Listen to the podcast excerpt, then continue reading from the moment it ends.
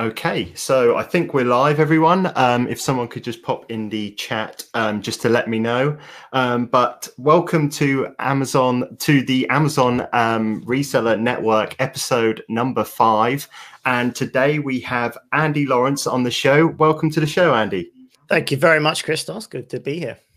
Um, wicked. So, um, first things first, I'm going to have to just uh, shout out the sponsors of the show. So, shout out to BuyBotPro for sponsoring the show, and obviously uh, FBA Phil, who will be moderating the show throughout. So, any questions um, will be going through him tonight. And um, just welcome to everyone in the chat. I believe we've got some early joiners. We've got Anita in the chat. We've got Claire Duffs in the chat. Um, we've obviously got FBA Phil in the chat, um, and we've got Sean Gilbert in the chat as well, who I believe is uh, is a regular on some of Andy's shows. So um, it's good to for everyone to know everyone there, and we've got yeah. Tommy in the chat. So um, welcome everyone to the um, show. And today, obviously, if you didn't know and who Andy is, obviously we're going to be talking about Amazon wholesale. So um, Andy is an expert at wholesale. I'm going to let him introduce himself in a moment. But um, me and Andy don't know each other too well. But all I have had in the last couple of weeks is people just telling me to get Andy on the show. So I had to just get in contact and tell him get on the show, Andy, because he's got years and years of experience. He's probably the most experienced wholesale seller that I know. So, um, without further ado, Andy, could you just give us a quick introdu- introduction to yourself and um, just from start to finish, where you started, where you are now, and and what you do? Yeah, sure. No worries. So, Andy Lawrence is my name. I've uh, got an online community called Wholesale Help. I've been selling uh, mainly wholesale for uh, over 10 years on the interwebs. Uh, started off with eBay uh, back in the olden days uh, before Amazon was uh, really a thing. And uh, yeah, just been doing that ever since, figuring it out for myself. And uh, yes, I always say I started off uh, in the days where there was uh, no YouTube, no uh, Facebook groups or communities. And so there was a lot less communication around, a lot less info sharing. Uh, there was only a few sort of forums, and they were mainly US, nothing really UK relevant or anything else like that. So kind of made it up as I went along for eBay, trying to figure out what worked, what didn't, and the sort of things if you're an eBay seller that you take for granted, the sort of tried and tested techniques. Uh, now that everybody knows the sorts of things I'd have to try and figure out and, and, and try and find my way. And and really, wholesale help started as a way of keeping track of these things that that I tested and tracked and tweaked along the way. And so I'd write uh, blog posts. Uh, back then, that was the only real form that you could do. Uh, I'm showing my age now, I suppose, but um, yeah. So yeah, that's what I did. Just write it down, and then people started uh, asking questions, and so I just started helping helping out people with answering their questions. And then I put a video on YouTube called "How to Find Wholesale Suppliers." I, I just uh, did it uh, just real quickly off the cuff. Forgot about it for about a month, and then when I came back and checked it, I had over thirty-two thousand views on that video. So I thought, oh, okay, so there's a lot of people that are interested in this, so I should probably take it more seriously and, and make more videos. So, yeah, that's really what I've been doing. Uh, sort of finding out more uncommon ways of building um, this business and uh, just yeah finding my own path has always been what i've tried to do. Uh, i didn't have a choice. I didn't have the benefit of of uh, uh people like christos sharing uh, their journey. So i just used to have to have to figure it out and and try and sort of help people where I could and, and sort of share what, what I knew and what I've been able to figure out. So I think it served me well being able to sort of find the the path yeah. less trodden, so to speak. And uh, yeah, I've just sort of built built my business, found more wholesalers, and been able to uh, make a few quid along the way as as a result of it. So yeah, I can't complain. It's it's pretty good. That's absolutely amazing. Um, like you say, um, you've been on YouTube almost ten years. Is that right? Yeah, probably. Uh, yeah, over 10 years now. I think it's 2008, maybe a little bit earlier. I can't really remember, but yes, I look like a child. If you go, I wouldn't, I wouldn't recommend going back that far. well, everybody, just to let you know, Andy's uh, YouTube link is in the description, so I highly recommend you go and subscribe to that after watching this um, live show. But um, but yeah, uh, basically, how we're going to do things today is I've got a lot of people that want to know about wholesale. Um, a lot of these um, questions that you're probably going to receive in this chat is some questions that you've probably received over the last 10 years, Andy. Um, but what we're going to do first, I've got some questions of my own because I've actually got a few. Um, I've actually got loads of my own, but I've had to limit it just to a few, just to um, for to give some other people a chance to um, get involved and.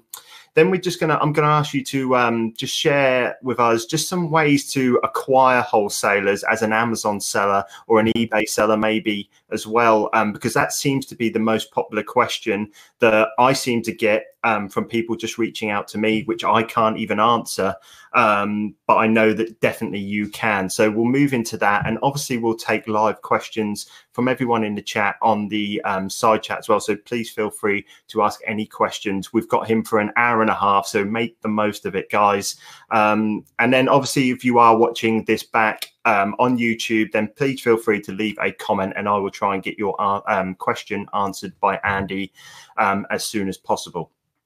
Um, but uh, yeah, let's just jump into my question. So basically, Andy, I know it sounds ever so basic. Um, what exactly is wholesale and what is selling wholesale on Amazon?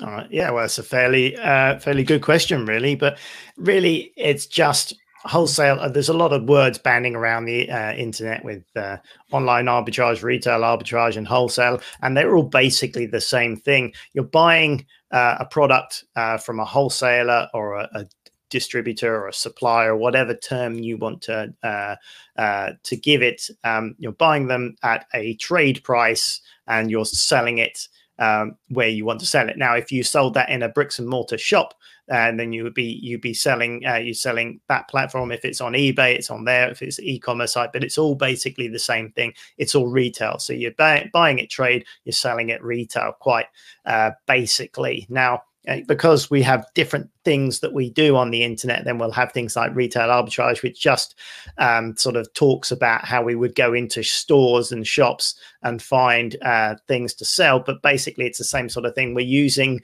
discounted retailer uh, prices as our wholesaler uh, and maybe we can't buy as many uh, uh, as many in quantity. Maybe you can fill your trolley up and buy uh, 25 items of a thing if there's enough in stock, and then we're selling it wherever we want. So the process is very basic and and the same. Um, it's just we use these different terms to, to, sort of specify where we're getting the stock from, and and wholesalers are business to business.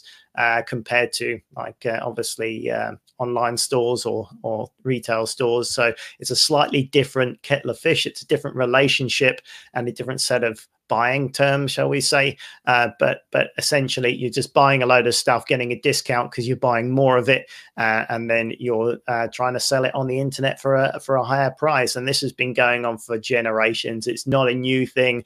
It's been happening over a very long period of time, and wholesalers are really just starting to get their head around this whole online thing because I think they've really been taken by surprise by uh, you know the surge in uh, in sales of uh, online sales. And and really you know a lot of them are, are you know uh, sort of been going for many years and and are still very much brick and mortar store focus and uh, yeah, they, uh, I speak to a lot of these people, and uh, for a long time they've really not trusted Amazon sellers. They've not trusted the whole online uh, seller community because of price tanking and things like that. So it's been an education really for both sides too, so we can understand each other and work together uh, going forward. And and that's uh, a lot of of um, building a wholesale business is communication and relationship building because you have to get over the uh, the maybe the misconceptions and things like that that have been built up from both sides really absolutely yeah um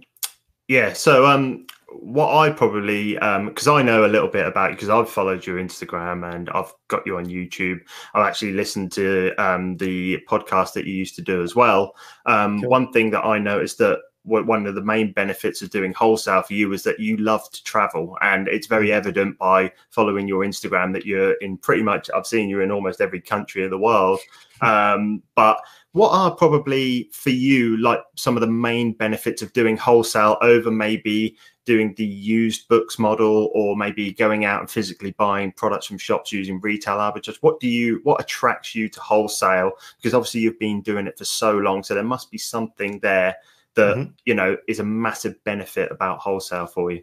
Yeah, well, that's the beauty of Amazon. Really, is you can you can build your Amazon business uh, in any way you want based on what you want to get out of it really and, and i've always sculpted my online business to uh, benefit my own way of life and as you say uh, christos i've uh, i've really had a passion for traveling the world uh, for a number of years. I, I, try and integrate that into to my life really, and that is almost the dominating factor.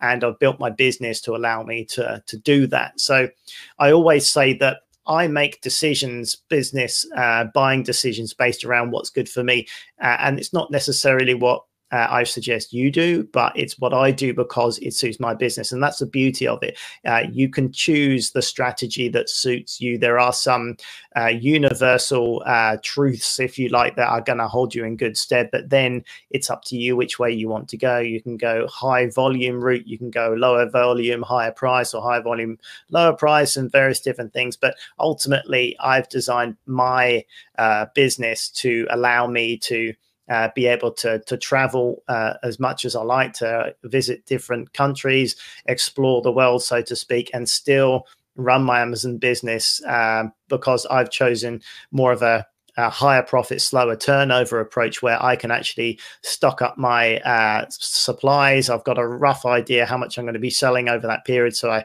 I, I send a little bit more than usual in then I go off wherever I am, come back and replenish when I come back. And it allows me just to keep everything ticking over nicely. Now, if I'd chosen, uh, you know, there's a lot of supplies and a lot of stock lines that I do, I pass on that have still got uh, reasonable profit that a lot of people would, uh, would take. And that's absolutely fine. But I don't want them because I know there's such high turnover to get the same profit, I'd have to be constantly feeding the beast and spending mm. a lot of my time in the business doing that. Um, I don't I don't want to take on uh, staff and I don't want to build a massive business deliberately. I want to keep it small and lean. I have people that help me out in the busy times when I need it, but the rest of the time I like to keep it small and lean for for deliberately because I don't want to create something that is a burden. I want to create something that works for me uh, rather than uh, just creating another job for myself, which you know um, is not the aim here. You know, so I think that's something to remember and to take away as you're going through your own uh, sort of. Um, Amazon career is to decide what you actually want out of it rather than just making money for the sake of making money. Try and decide where you want to take the business. What is your end goal? Where are you trying to get to? What are you trying to do with that business? And try and sculpt it to to what suits you really because ultimately we're not here for a long time you know? So uh, we've all got to reach our own goals and find our own uh, find our own destiny so to speak. And uh, there's no point looking back thinking well i just spent my last 20 years of my life slaving over this business. Yeah i've made i made a load of money but i haven't had any time to to make use of it you know? So yeah. Uh, find out what you want out of your business and go after that because i think that's way more important than just making money for the sake of making money. Money is useless unless you trade it and exchange it for something that you want out of life whether that's experiences uh, relationships and uh, and all of those things uh, or spending more time with your family, or just making a shed ton of money um, to buy uh, ridiculous cars and uh, whatever else like that. There's no judgment. Whatever you want to do is all good, but uh, but just try and make sure you're clear on what you want out of it, and that way you can build your business towards your own goals and and that's what i have tried to do from from my point of view is to uh, is to sculpt it to make it work for me and uh, yeah i'm not looking for multi millions of pounds uh, i'm not a super rich person that's not what i need to do because uh, it uh, my business is built to fund me uh, and and allow me to live my life on my own terms and travel the world and enjoy uh, the freedom that that brings. And I choose that over spending more time on my business. I could work harder, I could buy more, invest more, and do all that. Uh, but I choose not to because I choose to do other things, and that is my own life choice. And I and and everyone else's choice is cool as well. You know, that's uh, that's absolutely fine. But uh, yeah, just be clear on what you want and build it towards what you want to do. That's that's predominantly what I would suggest.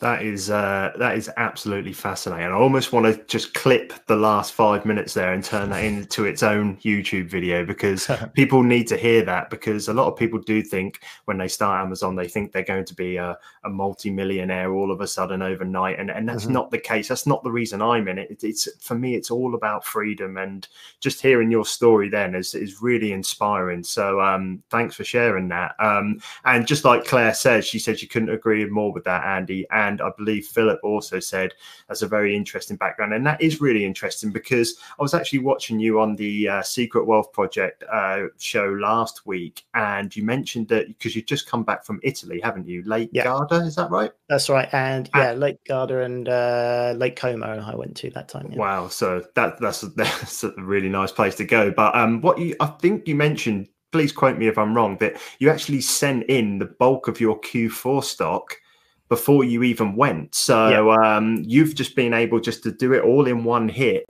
go off and enjoy your holiday whilst all of us OAers uh, are just hustling, and busting. I know me, like I haven't got enough hours in the day at the moment because I'm mm-hmm. constantly prepping, shipping, sourcing, YouTubing, and it's just absolutely mental at the moment mm-hmm. for me. And I'm like counting down the days till like the 6th of December where I actually go on a holiday on my own. And I know yeah. that I've done all the hard work. But to hear that you've done all of that, and, mm-hmm. and that's mm-hmm. because you're following that business model where it's a higher profit, but mm-hmm. a slower sellers mm. um, is really interesting to hear, and it, it might definitely be something that I will look forward to in the mm-hmm. future, certainly over next year. Um, but that's really really interesting.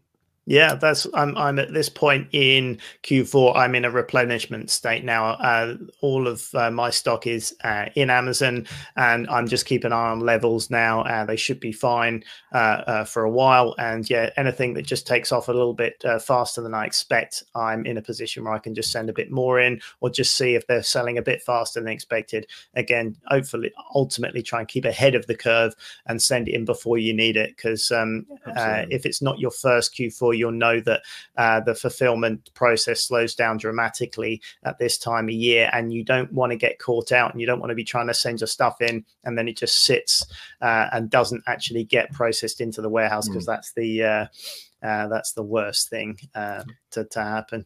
Yeah. JC Fars in the house. What's up, John? How's yeah. going, bro?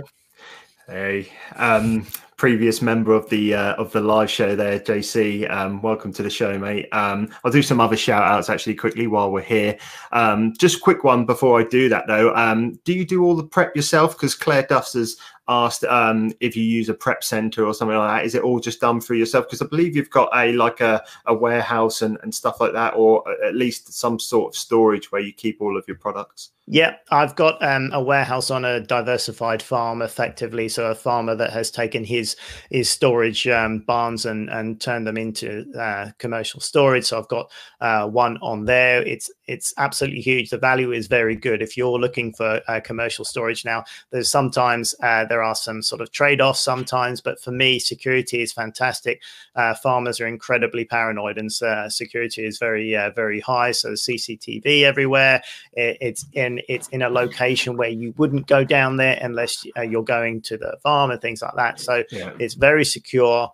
Um, you, get way more space than you would do on normal uh, commercial lets as well. If they know you and you have a good relationship, relationship will come back around several times in this uh, in this chat. But uh, if they know you, you're going to get good rates because uh, if they know you and trust you, it's worth more to them than getting uh, maximized money out of their deal. So yes, I've got a uh, I've got a, a, warehouse where I store all my stuff and, and prep my stuff, and uh, yep, I do it mostly myself. When it's really busy, I've got some people I can call on to give me a hand and and get a lot of stuff in. I've got particularly big deliveries coming in, then uh, then uh, people will jump on and uh, and help me, and that's great.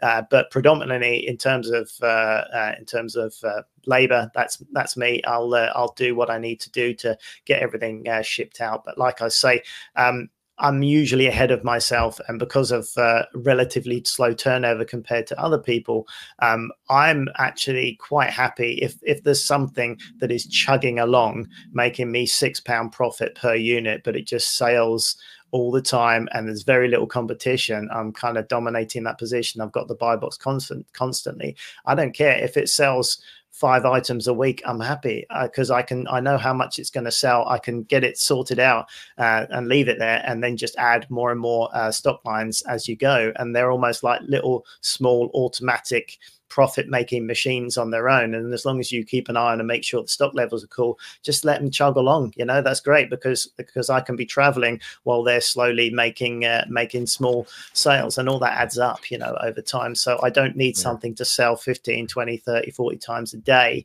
uh, making two pounds. I'm quite happy to make more money uh, and have it go a lot slower. So that's, you know, it, slow doesn't bother me at all unless it's just so slow that it's not worth worrying about. But and uh, it's all about trusting it as well because. A lot of people start to panic when their products haven't sold and then they start slashing the price. But someone that's as experienced as you, you you trust the process. Mm. Yeah, exactly, and that comes down to also really understanding the data as well. And uh, you know, I say in my uh, in my wholesale course, one of the most important things is to be, I say, be a scholar of the data and really get to know it. You know, get into like matrix that shit. You know, get into really yeah. beneath the data and really understand what's going on, so you can tell a story. You can look at a a Keepa chart and tell a story and see what's been happening with the stock levels going in, and then the uh, the competition driving the prices down down, but you can see the, the stock level slowly dwindling. And these curves are always the same. You know, they may go faster or slower, but ultimately supply and demand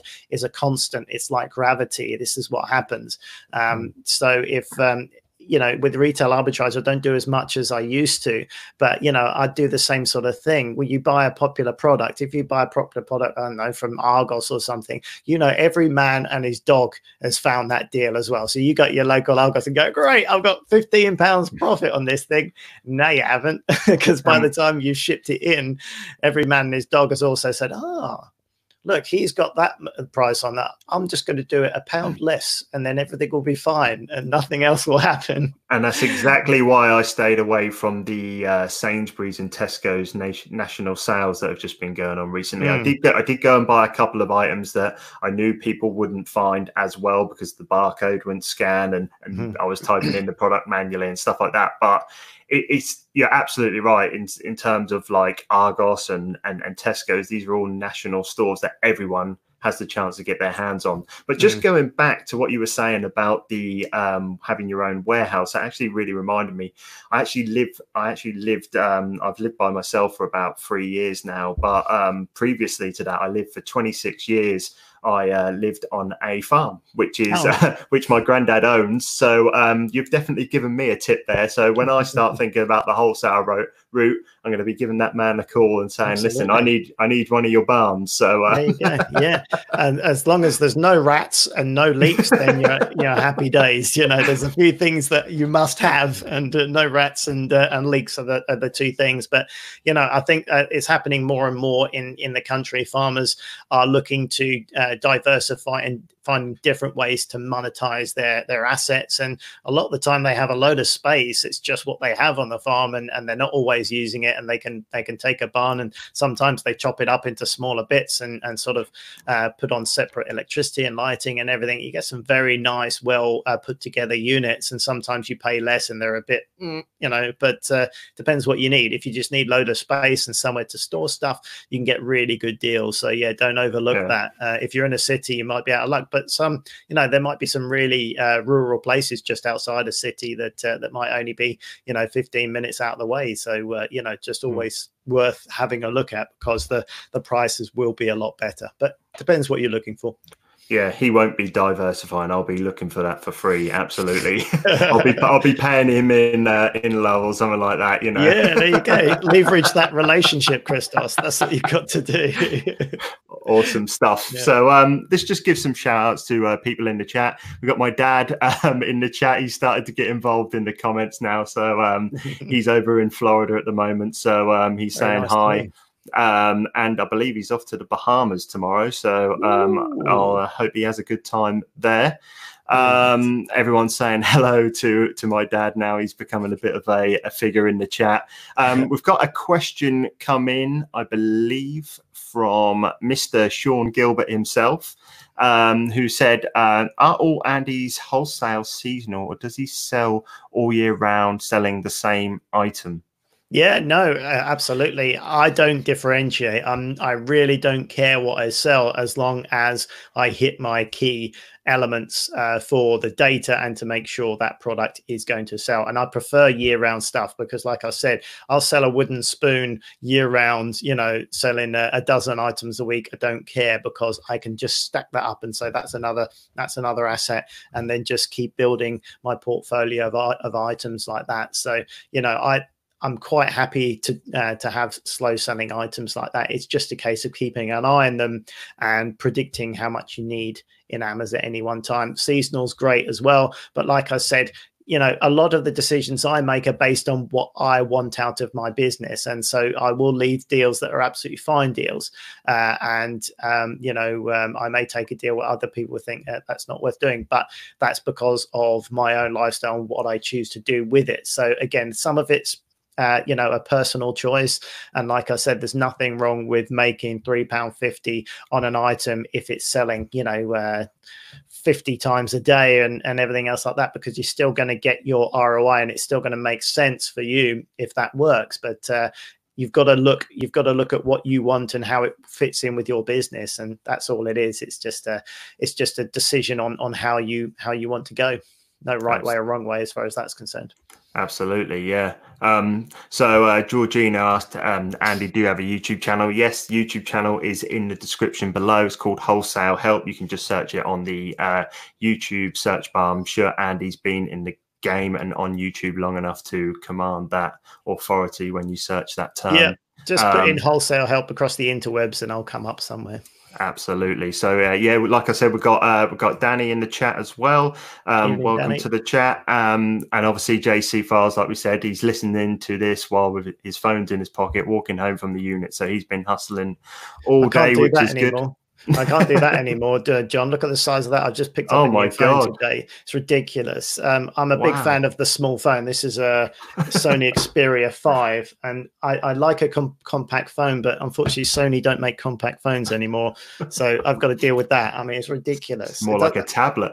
it, it's it's narrow. The, the only reason I got this is it's still narrow, but it's got this extra bit at the top. I think you can get like full cinema screen on it, but I, I don't know. But there we are. That's what nice. I've got. so um, uh, we've got a question from Darren McCorsley. Um, uh, he says, I'm looking to send in my first ever products into Amazon next week, just back from Tesco's. Um, can you make a few extra, a few hundred pound a month by going around Tesco's, TK Maxx, etc.? Also, can I have a shout out. Well, there you go. There's your shout out right there, mate. Um, but absolutely, what you're doing there is what is basically retail arbitrage, and it's a it's a viable business model if it suits you. If you've got the time to be able to go out and go to these stores, there will be generally you'll find that you'll more find like higher ROI products by going to these stores and, and actually putting the work in, but you're obviously exchanging a lot more time. So um, I've got plenty of videos on retail arbitrage. I've got vlogs of me going out, so feel free to check those out on the channel.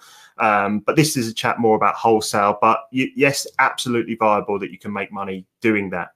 And also, as well, I might add, Darren, is competition as well. You're going to have less competition because you get store only uh, deals where they're just clearancing some lines that haven't been selling for them. So it might not be that other people are getting those same deals. So you might have exclusive uh, deals that are only you're getting held on. So yes, it's a it's a value proposition if you have hmm. the time to go around. Because sometimes you might have to drive out of your way and there's not much there. So you might have uh, times when you have to invest time and you don't get it back, and other times where you you you got two minutes, you dash in somewhere and you can find, you know, hundreds of pounds worth of stuff. So that's the thing. It, there's so many different techniques. You know, uh, John uh, doing used books on Amazon is fantastic. The best profit you'll ever find is selling used books on Amazon, but there is a time um, investment in that. You're not investing as much money, but you're investing a lot more of your own time to do that and find it and, and everything else like that. So everything is about what you want for your own lifestyle, and uh, and you know it's all good. There's money to be made in all walks of, of these. They all work, but I would definitely try and try and get your head around at least one first and concentrate on one for a while. Get good at it, learn it, and then add another stream rather than trying to do it all at once because then you, you you know you're not making as much of an impact. Absolutely, yeah. Um, like for me, my, my first ever item that I sold on Amazon was a used book, which I picked up for 50p from a car boot sale. And I, I mm-hmm. didn't have a clue about Amazon at the time. I just scanned scanned the product. It said this book's selling for 45 pounds used on Amazon. I said, you know what, it's 50p. I'm just going to go for it. And I mm-hmm. listed it, uh, did it all merchant fulfilled. And two weeks later, it sold at 45 pounds. But um, that's just a lucky, that's just a lucky find. But obviously, you have to go out and, and put the work in. Mm-hmm. Um, when you're doing used books, but obviously it's a much higher ROI than any other business model.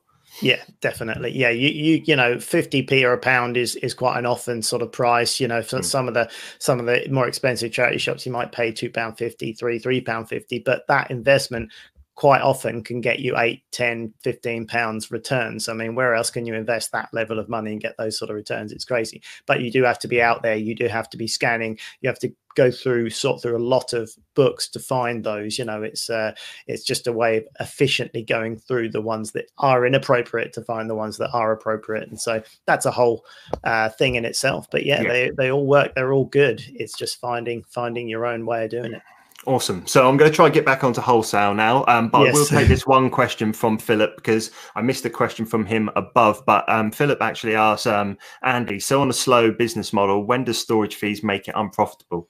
Yeah, I mean that's a good question. You've got to pay that attention to that. Obviously, it makes life easier because I have a storage location and I can so I buy and hold a lot of the time. I'll make a buying decision because either I've got to make up the numbers on a wholesale order or um, it's good enough at the time. Maybe it's uh, or whatever else like that. So I'm quite happy to buy it, hold on to it. I've got the buying budget big enough to be able to to make decisions in advance. And sometimes I'll I'll buy it and put some in and uh, and then see the how quickly they're selling in real life live day to day, and then I'll I'll replenish as and when I need to. So I'll try and keep it lean on the Amazon side, uh, but obviously I've got the storage uh, at my own place, which is uh, uh, which is a better bet because obviously I've got a lot of storage for a relatively cheap price compared to other uh, storage locations. So I've got more than enough there. I'll buy it in, I'll hold it myself, and then slowly drip feed to Amazon to keep yeah. those uh, keep those storage fees lean. Because yeah, you don't want to necessarily send it all up and have it sat there for a year because now with long-term storage fees they will catch you out. Really got to be careful with long-term storage fees. And yes if you've got higher turnover you haven't got to worry about it but if you've got slower stuff you need to keep an eye on that and make sure you've got enough for whatever um, two months at a time in the in the busy season you want to go further ahead to make sure that you you don't run out of stock. But you know mm. you you don't ever want more than one or two months of stock in stock at any one time because you don't want to have it sitting there. Absolutely, yeah. Um, cool. Uh, really good answer there, Andy. Um, actually answered one of the questions for me. That was one of the ones that I had. Um, mm-hmm. but just moving on to one of my questions. So, obviously, been in the game for a good 10 years. Well, you've been in the game a lot longer than that, but been on Amazon for a good 10 years. You've probably heard of so much, so many different myths and things surrounding selling wholesale on Amazon. Even in the few years that I've been in the game, I've heard so many different things, which I'm not sure whether to believe or not. Mm-hmm. What are some of the most common myths that you get as a content creator and as a mm-hmm. as obviously a wholesaler on Amazon about selling wholesale on Amazon? What are some of the myths that you always um, hear? Yeah, I think a lot of people think you need, you know, huge buying budgets to be able to get into wholesale.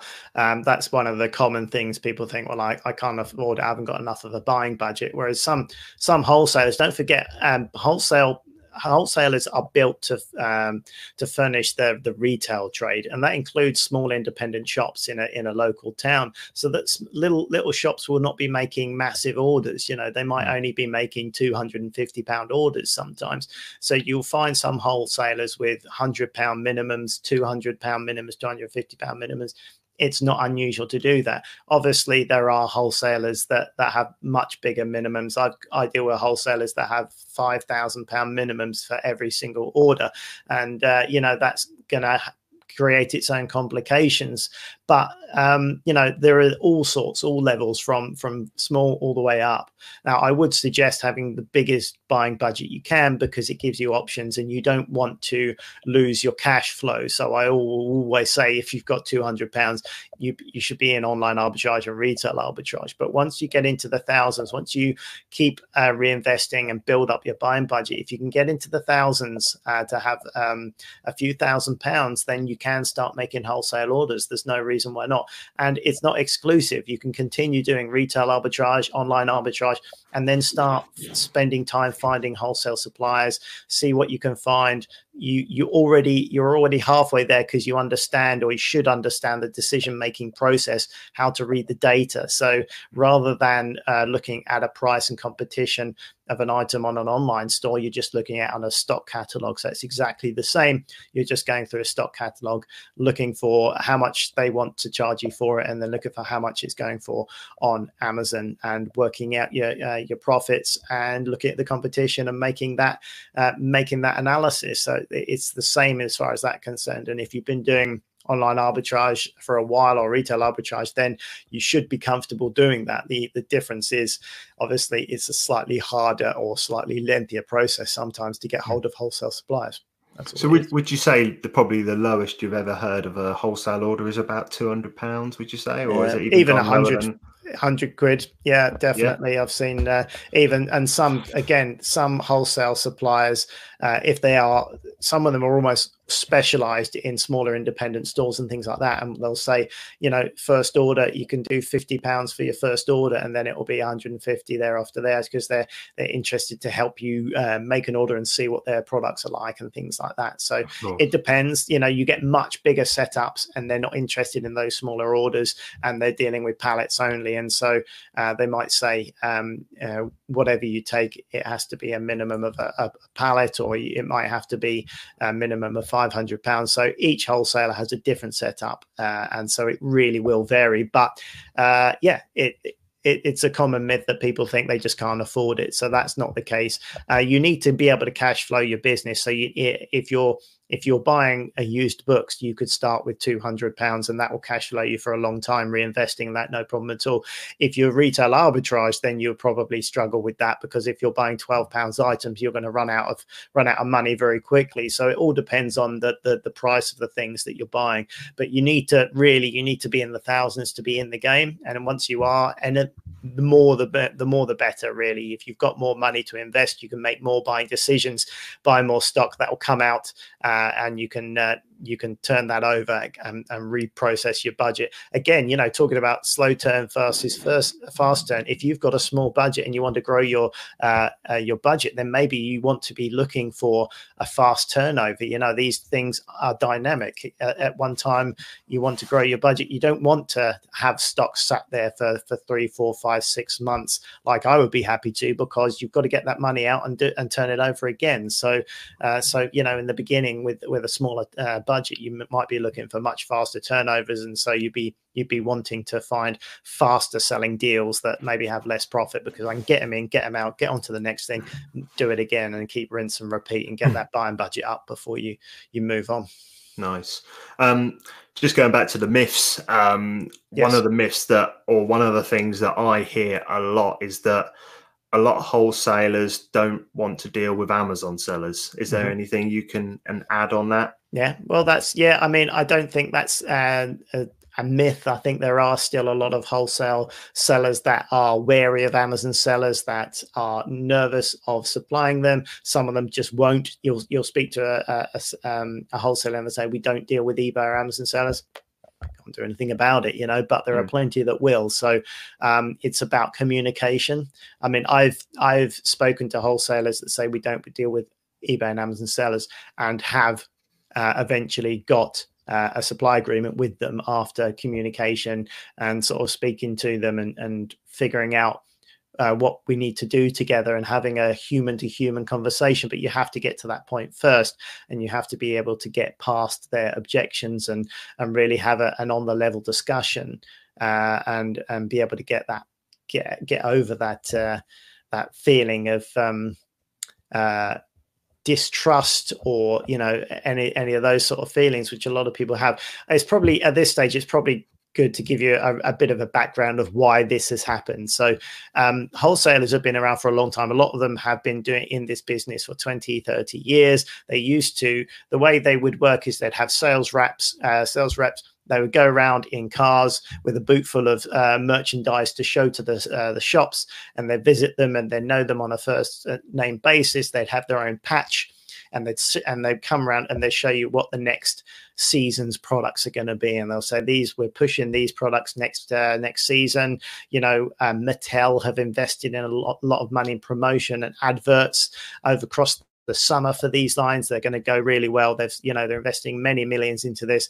It's going to be a no-brainer. You need to have these on your shelves, and that's how it works. You know, over cups of tea and knowing people and knowing what might be coming up in the industry. I'll actually just stop you there. Um, previously, before um, about five or six years ago, I worked in a golf shop and mm-hmm. that exact same thing happened so we'd get mm-hmm. the suppliers from the different golf brands come into the store tell us about the clubs that they're bringing out the mm-hmm. technology and and that exact process that you signed up and that, obviously that is a really old school approach yeah. and even back then it was about five or six years ago the whole online retailer thing was just such mm. a bad word you know don't yeah. bring it up you know exactly. and um but yeah I, I can definitely see where you come from about why they might not like Amazon sellers. Yeah, so that was that was how they did business, and that's what they have done. It's tried and tested for many many years, and out of nowhere, these uh, online sellers are coming, and and the problem is, you know, you go and see uh,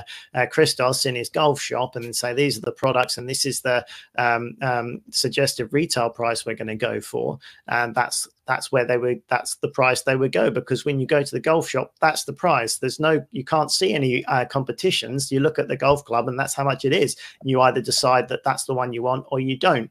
And and that that is it. But with online you can look at all the different places and that's when the competition comes in and drives down the price. And the problem is driving down the price. And with Amazon and eBay, uh, even more so on eBay, we've got the same product listed over and over again, and people are trying to uh, undercut each other to get that top position. What happens over time? Uh, let's just say uh, a company like uh, Mattel have brought out a brand. Um, and it's um, it's cost them millions of pounds to develop, produce, research, and then promote across you know European and worldwide sectors. Okay, they spend a lot of money doing this. Uh, and then it goes into stores like Amazon, and the RRP is 19.99, for example. Now, the problem is with repeated competition, uh, everyone undercutting each other. Slowly, that price starts off at 19.99, and then someone comes in and, and does it for 18.99, then 17, and then all of a sudden, uh, the prices might be sitting at sort of like, uh, I don't know, 14.99 or even 12.99 the problem is if that's that price remains there for too long then the public's perception of that item the price will be 12.99 or 14.99 because that's where the price they see every time. Mm. So whether they like it or not it doesn't matter. That the rrp is 19.99 that's the price point that they've set to be able to to make it work for everyone. It's going at it's going at a, a much lower rate. It's devalued that product so next time they bring out another product, people have it in their head it's a 12.99 product. How are they going to sell it for 19.99? So what you, what the competition is doing is devaluing these items, and it is a big deal for the for the bigger companies because they have a lot more to lose and they have a lot of money invested. And if you're just a uh, you know someone that's bought three of the item um, and and you're scared and you want to get away as soon as possible and you're happy to take 67p profit as long as you're the cheapest and you can sell it within three days you don't realize you're part of a much bigger problem for a lot more people mm. and so there's distrust there and there's a lot of people that don't want that to happen you know? And so the pressure is coming from a long way back from maybe the bigger companies that are dealing with these wholesalers and they're putting uh, agreements in place. It's like you've got to vet your uh, your people that are uh, buying from you and we don't want online sellers. So if mattel says we don't want online sellers for this reason then they've got to be very careful. They don't uh, begin and online sellers because if they find them and they come back to them, they could risk losing their supply agreement for some of the big guys. Hmm. So, you know, there's a lot of pressure there and there is a good reason for it as well. So, um, you know, historically, you'll see that uh, it's almost like a blanket approach for a lot of people. We don't uh, supply to online sellers. But having said that, what has happened is Amazon happened, and every Christmas hits sales records year after year after year, and it's a multi-billion pound business. And then so the suppliers have gone, oh, we should probably pay attention to this because the shops are dwindling and mm. everyone's buying online. And if we if we don't sell to these people, they'll buy it from somewhere else, and we're going to go out of business. So they've reluctantly have to embrace online sellers, still with some restrictions and precautions and various different other things, but they've begrudgingly done it. And a lot of them are making loads more money, more money than they ever have done begrudgingly and still not happy about it. You know, it's hilarious. They're still yeah. sort of scratching their head, looking a bit quizzical. I speak to them at trade shows and they're, they're like, not really sure why their business is doing the best that ever has done and that you know the stock is flying off the shelves because uh, you know they're being able to get access to stuff that the online sellers know is selling really well and it's just going out. And before you know selling toys might be something that you've built up experience over a number of years in the toy industry and you understand what sells and and what doesn't sell and, and you, it's time served. Now people are coming in at 21 years old understand how to read the data and making hundreds of thousands of pounds sat in their bedroom. It's a whole new it's a whole new world you know Absolutely. and and they're they're they're bewildered a lot of the time so yeah. you have to understand from their point of view what's happening to be able to connect with the people and have a have a, a conversation that is beneficial for everyone so you can get around that and you can understand that and then and then be able to move past it awesome God, so much information now. I've just made a note just to re-watch this video at least twice, um, just so I can digest it all as well. So um, it's it's really good, Andy. So uh, yeah, really good answer there. Um, I've just got a question coming from Claire Duffs who said, "Is um, have you got any advice on approaching wholesalers?" And we're going to talk about that very very shortly because um, mm-hmm. Andy's actually going to share a couple of ways that you can acquire wholesalers. I know that FBA Phil in the chat is desperate to find out some of these because he's really interested in getting into sure. wholesale as well. So um, can't wait for you to share that. I'm just going to have a look through the questions because I know I've got quite a few come in. Um, I got a question from Sierra who said, I have heard people say that I isn't a long term business model. Do you agree? Do you think wholesale is more long term? What are your thoughts on that? Um, yeah, I don't necessarily agree with that. I mean, you could say, ah, I don't know. The thing is, we're on the we're on the cusp of like another um, sort of industrial revolution you know back in history when that whole thing moved point you know they'll look back at this time the sort of last 5 years as a massive digital revolution where it totally changed the landscape of what's happening. So mm. change is just the only constant in this day and age and you have to embrace that to a certain extent. And you can't really you can look at it as a genre as in online sales if you like and say well that isn't going away at any time. But the landscape can change within that and i think you have to embrace that to a certain extent and say we don't know how things are going to change um, in terms of amazon i think is a pretty stable market uh, now third uh, party sellers are intrinsically connected within amazon we make up more than 50% of sales on Amazon now. They would be cutting their own throat if they were to try and just cut out third party sellers. We are permanently linked and a big part of their business. Amazon are trying to get out of holding stock and more being the facilitator and the structure around that marketplace that they that's what they're trying to be now because it suits them because it's win win win win from them as, mm. their, as far as their point of view. So I really don't think as FBA sellers or merchant fulfilled sellers, I don't think that's going to change anytime soon. In fact, I think more opportunities will happen. Uh, you know amazon will make more money and uh, will do better by facilitating third party sellers. So i don't think it's going to be an issue. Now when you say is it a long term business model?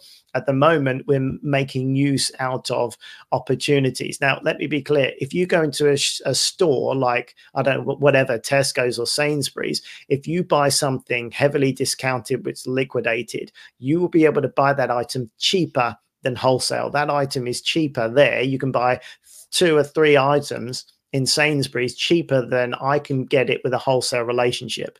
That's because Sainsbury's have got such a massive buying uh, power that they can they can command massive massive discounts, often directly from the manufacturers. People like Mattel and stuff like. Sometimes they have direct um, agreements with these people, and because if you imagine how many Sainsbury's stores there are over the country how much they're selling at any given time.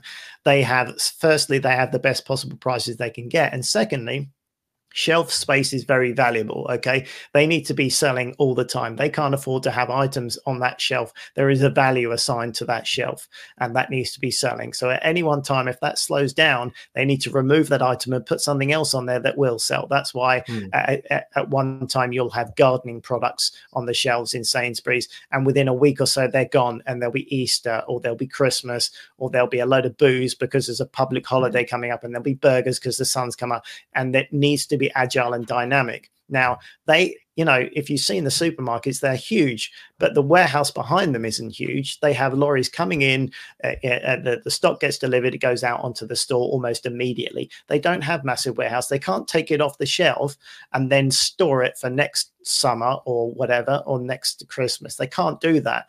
It's cheaper. They can even uh, liquidate it for the price they paid or even a loss. And it's still better because they've made their margin across that stock line already. They've made a load of money. Now we get rid of it because if you, the more you discount it, it's going to be gone tomorrow. It's going to be gone within three days. And that space will now be filled up with stuff that we can make maximum profit on. They need to be making maximum profit from that shelf space all the time, and it's cheaper and more efficient. Uh, it's storage space costs money, so storage is more expensive than it is to liquidate a product. So mm. that's why that's the way they do that. So they can take a loss on something, and you can pick up something that was being sold for twenty four ninety nine. You can pick it up for four or seven, um, and and and make an excellent uh, sale on it because they need to get rid of it and it will be gone tomorrow so they don't care. And that's what that's what they do. They make a lot of money so they can afford to do that and they understand um, the efficiencies of moving stuff in and out efficiently. So that's why in terms of online and retail arbitrage when something's discounted 70% you're getting way better than you'll get wholesale. You won't get those margins. So yeah. bear that in mind and think about that when you're going out there and you're buying it. At the moment it's an amazing thing what who knows what's going to happen in the future. Maybe more brands might take more control over the sale on on the amazon platform. We don't know. If that happens then we'll pivot and we'll do something different and we'll um, and we'll find another angle and we'll go there. Maybe we'll go more into wholesale and less on ra or oa and maybe we'll go into used books or maybe we'll go into another area. But online sales is the constant. That's not going to change. And let me tell you there is still a lot of untapped uh, product lines that aren't on Amazon yet. Loads, loads, and loads and loads. So absolutely, just scratching the surface. And also, there's even more. There's even sort of relationships that you can get speaking directly to brand owners and things like that. There's so many different strategies that you can go deeper and deeper and into. If we had three weeks, I would explain it to you, but there's a lot, so we have to try and limit uh, what we need to talk about. But uh, yeah, there's a lot yeah, I, I, I completely agree with you. Um, I'll be honest with you. When I first started Amazon, that was one of my worries. I was like, right, how long and stable is this? But I, I honestly think one, like Andy said, don't even really know what's going to happen. And like you say, if there is a change where products or brands take more control, there will always be a different way of mm-hmm. going mm. about this. That's why you're involved on in Facebook groups. You'll be able to tell if you're involved in Facebook groups, you're involved in YouTube communities. You'll be able to see the way that people are moving, and you'll be able to adjust as well with the times. You know, mm-hmm. I I don't think this is going away anytime soon. Mm-hmm. Um, and like you said with the third party sellers as well amazon are looking to empower third party sellers even more to allow them to sell on amazon because like yeah. you said as a business model it makes more sense for them to stock less products um, and I just like you say with the clearance items as well. Uh, a lot of people say to me, "I need to start to get into into wholesale so I can get items cheaper."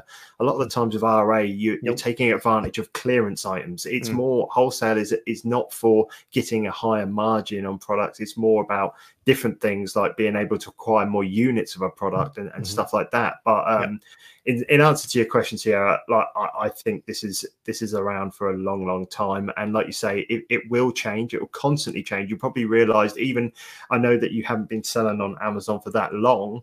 Um, even in the two or three months that you've been selling on Amazon, you probably noticed some massive changes already, and, and that is just part of owning a business, I believe. Um, and one of the first things I learned since I was selling on Amazon that it is constantly evolving, and if it didn't constantly evolve, it would be it wouldn't be as good as what it is. Yeah.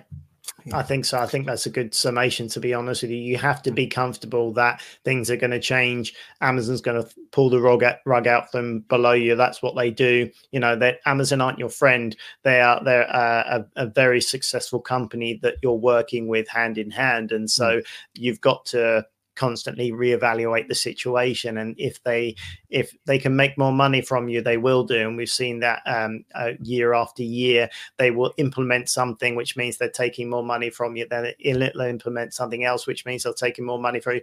But until they realize that they've gone too far and people then go no no no this isn't working. I'm not making enough money. They start pulling stock out and they go whoa now it's impacting their profit. Then they reverse it. Then they say no that's not worked. We're going to scrap that. We're going to scrap the second long-term uh, storage fee. It's not working for us. We're losing money.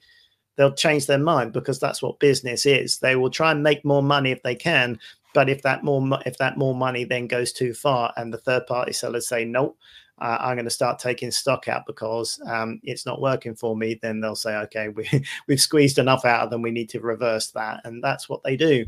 Um, mm. And it, they, they will make your life easier if it makes business sense to them. You know, they've been reducing prices here and there. They've uh, reduced, um, UPS has reduced prices. Again, that's because of other things going on. You know, a lot of people are surmising Amazon are putting together their own logistics network. So they've got a, a bit of a hammer to uh, hold over UPS and say UPS can't start calling all the shots anymore because Amazon will say, we'll just do it ourselves. We'll make our own UPS, mate. You know, stop telling us what to do because, you know, they're the biggest. Uh, the biggest thing in the world and they can do whatever they like. And if they want mm. to make a worldwide fulfillment uh, uh, distribution uh, shipping company they will. So then ups decide okay now they've gone too far with their business and they say okay now we need to bring that back to mm. make sure they can still do business. That's what it's all about is everyone needs to try and maximize money until it doesn't work for them and then they're going to give you a bit back. So that's life. You, you you move with the times. You know there was a time i was 100% on ebay.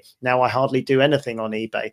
Uh, eBay's still a great platform. There's still great opportunities, but again, for me, uh, until there is a, a, a, a as an impressive uh, distribution and fulfillment setup like they have with Amazon, then it doesn't suit my lifestyle. But there's loads of opportunity. I could be making more money if I'm selling on uh, on eBay, but I choose not to be. So um, you know, my business has changed a lot and that's fine by me. It's changed for the better. You know in another five to seven years time we could all be selling on a totally different platform. Amazon might be dead and we might be on a platform that we've never heard of yet um, uh, that might be uh, started by a chinese uh, conglomerate and it might be even better than amazon and we might make even more money.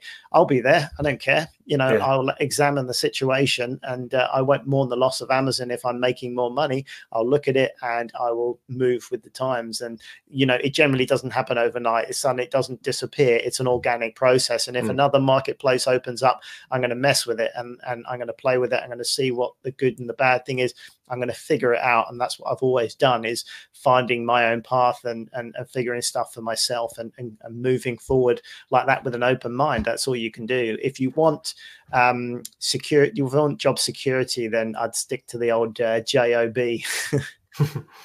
awesome. Um, just just you touched on eBay just then. Um, Sean Gilbert did ask a, ask a question about uh, are you looking into eBay Huboo? Um, I have hmm. no idea what that is. Um, I'm yeah. guessing it's a potential fulfillment network coming to eBay, or it might already be there. Is it something yeah. you've looked at at all? Or yeah actually Sean gave me the heads up on this uh, on this company. Apparently, they've been around for a couple of years, but they are a fulfillment company for uh, uh, they they offer services for eBay, for Amazon, and various different uh, people. And yes, you can send your stuff to them; they'll store it and then ship it out on your okay. behalf. So it is an option. I've not had time to mess with it. Be, it certainly would be interesting because if it's hmm. effective, mm. uh, I've heard the word on the street of a few people put some feelers out there, Sean, FYI, and a few people have come back to me and said they know people that are regularly using it and are happy with it.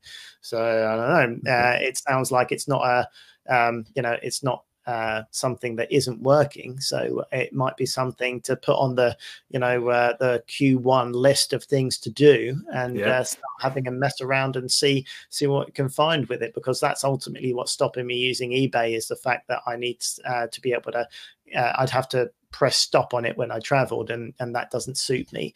Uh, yeah. But uh, but yeah, I mean, uh, by all means, uh, you should be having a look at eBay if it if it works. Because if you're going through the time and energy to assess a product and find that it's profitable, you should always do be doing a check and balance on eBay because if it's it could be even selling better. I mean, hmm. generally. Mm we think that things sell better on Amazon. Not always. Some stuff might just sell better on eBay just just because. So you should always be cross-referencing that stuff.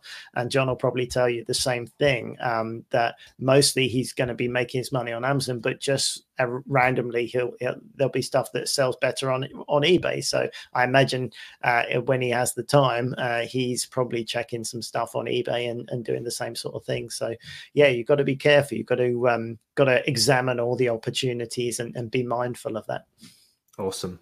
So we are just at the hour mark. So I, I think it's probably just um, we should park a couple of the other questions that we've got in the chat. A lot of them are all about acquiring wholesalers. So um, that's what we're going to move into now um, because I know there's so many people that want to know this, including myself. So um, I actually saw a chat of yours um, about a year ago, or maybe even it might, might not have been a year ago. It was earlier on this year, and I noticed that you were talking about different ways to um, acquire wholesalers. There was a couple ways in there that I thought were absolutely brilliant. Could mm-hmm. you just spend some time just talking about um, how you uh, just some ways that you could acquire a wholesaler if you're an Amazon seller, um, some ways that you may have done it in the past. Um, and obviously, guys in the chat, if you want to know any questions here just relating to this, just fire them away and I will um, try and interrupt Andy when I can just to answer some of these questions. So, mm-hmm. um, yeah, maybe just a couple of ways that, that, that you can acquire a wholesaler or that give you a better chance of of getting wholesalers and as an Amazon seller. Okay, Ready? I'm messing with you. All right. Don't tell anyone. All right. It's a big secret. No. um, the first thing you need to do, uh, the most important thing that I think a lot of people do uh, where they don't know where to start. They're going to get onto Google and they're going to type wholesalers or you know uh, whatever, uh, and they're going to yeah, most most people do that at some point. It's like, oh, let's look for the stuff. The trouble is with uh, Google and the internet, it's very good at showing you people that want you to find them. And the problem with wholesalers, if they're shouting and saying, "Look at me, come and uh, buy my stuff," then wholesalers don't really do that because they're business to business. They rely on getting their contacts through the trade, um, through different methods, through trade shows uh, and through word of mouth. And you find them if you if you're in the know, you know type of situation. And those wholesalers sometimes they're under agreements from manufacturers to not be disclosing their clients and things like that, and can be quite a hush hush sort of business, which sounds weird, but uh, they might have uh, non-disclosure agreements and things like that. So if you find a supplier, you won't find it unless you know the name of the supplier already. If you search for them, you'll find them, but they won't be hitting keywords saying we're a wholesale supplier. So if you're using Google then the chances are you're going to be finding stuff that you're wasting your time with because they want you to find them and maybe they're going to try and charge you to be part of their wholesale um, network in which case then um, they'll just show you a load of stuff that there isn't any profit in already. Or even if they are a genuine wholesale supplier that comes up on google because everyone else has found them then they're, they're absolutely flogged to death and the competition has, has ditched the prices anyway. So however they have come to be at the at the top of Google, they're not the ones that you want. The it, it's fair to say the harder it is to find them, the better they are going to be because the competition is less and less. You've probably found it.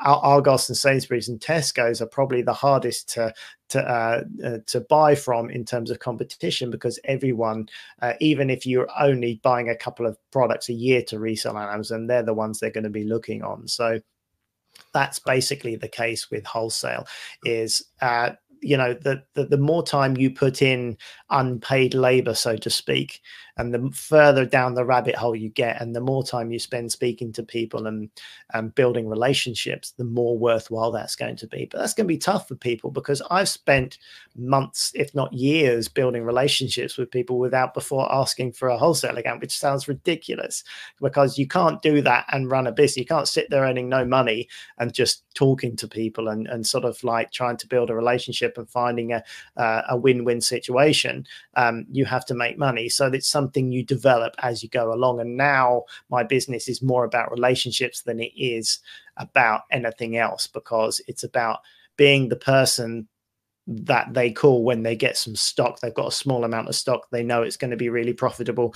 It's going to it's going to get sold to someone. But if you're the guy they ring up and say andy i've just got three pallets of this stuff uh, I think it's an. I think it's going to be good on Amazon. Do you want? Uh, do you want it? And it's like, yeah, sure. Send me the.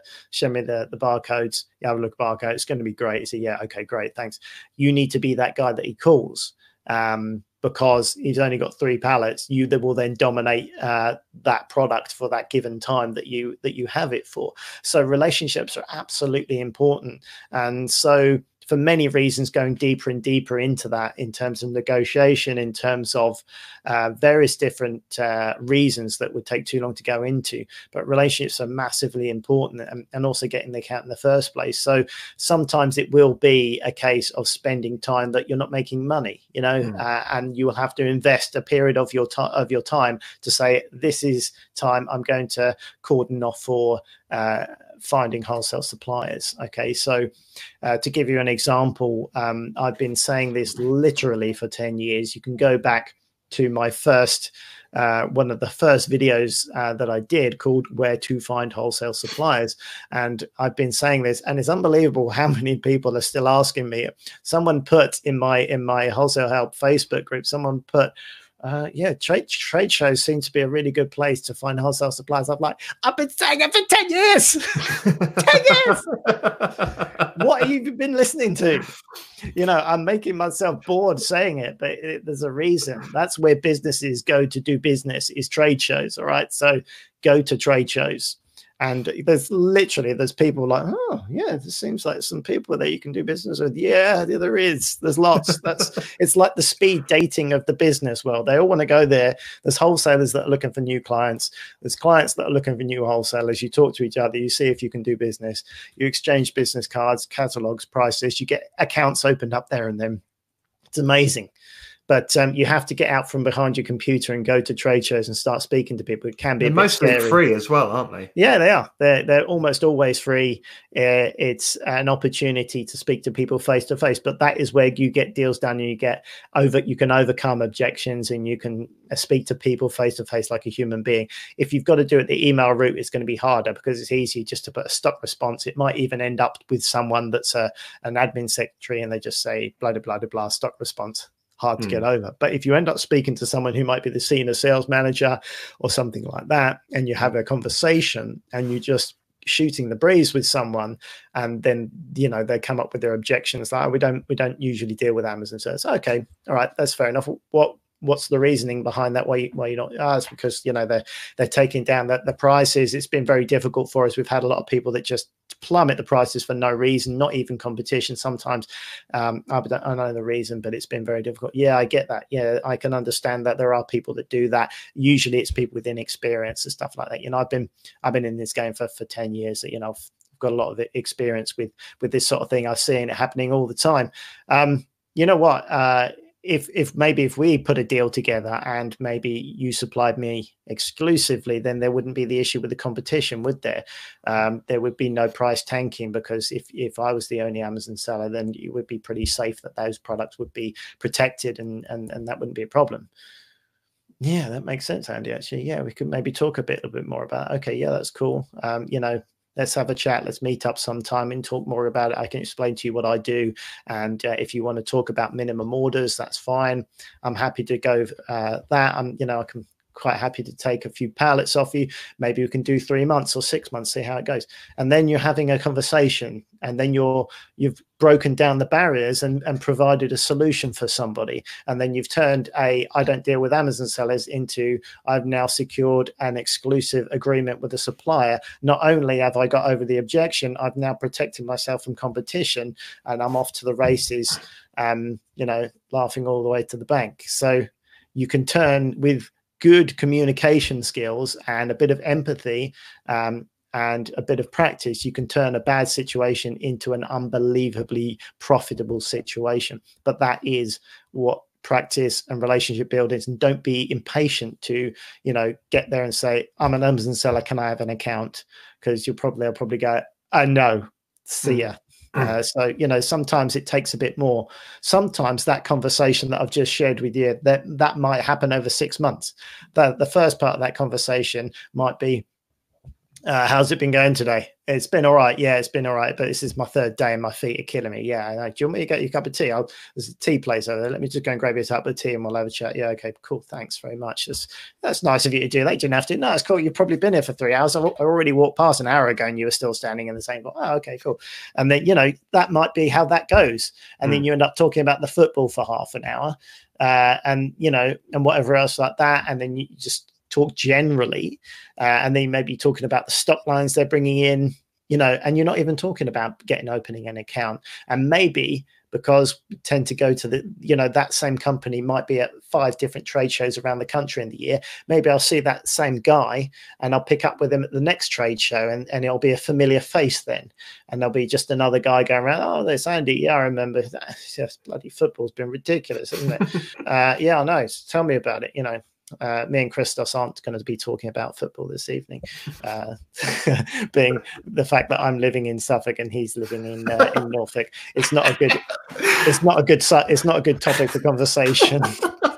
That's why I giggled a little bit. but uh, just just to interrupt there, Sean Gilbert said I'm definitely going to trade shows next year. Now the capital is bigger, and I've just actually made a note to um, set that as one of my goals to attend X amount of trade mm-hmm. shows because it's going to be something that I'm going to be looking into. Yeah. But um, yeah, it's a what what a knowledge bomb that is. Um, and like you say, you've been saying it for ten years. Yeah, exactly. Um, and it's just it's just simple basics, simple networking, and just yeah.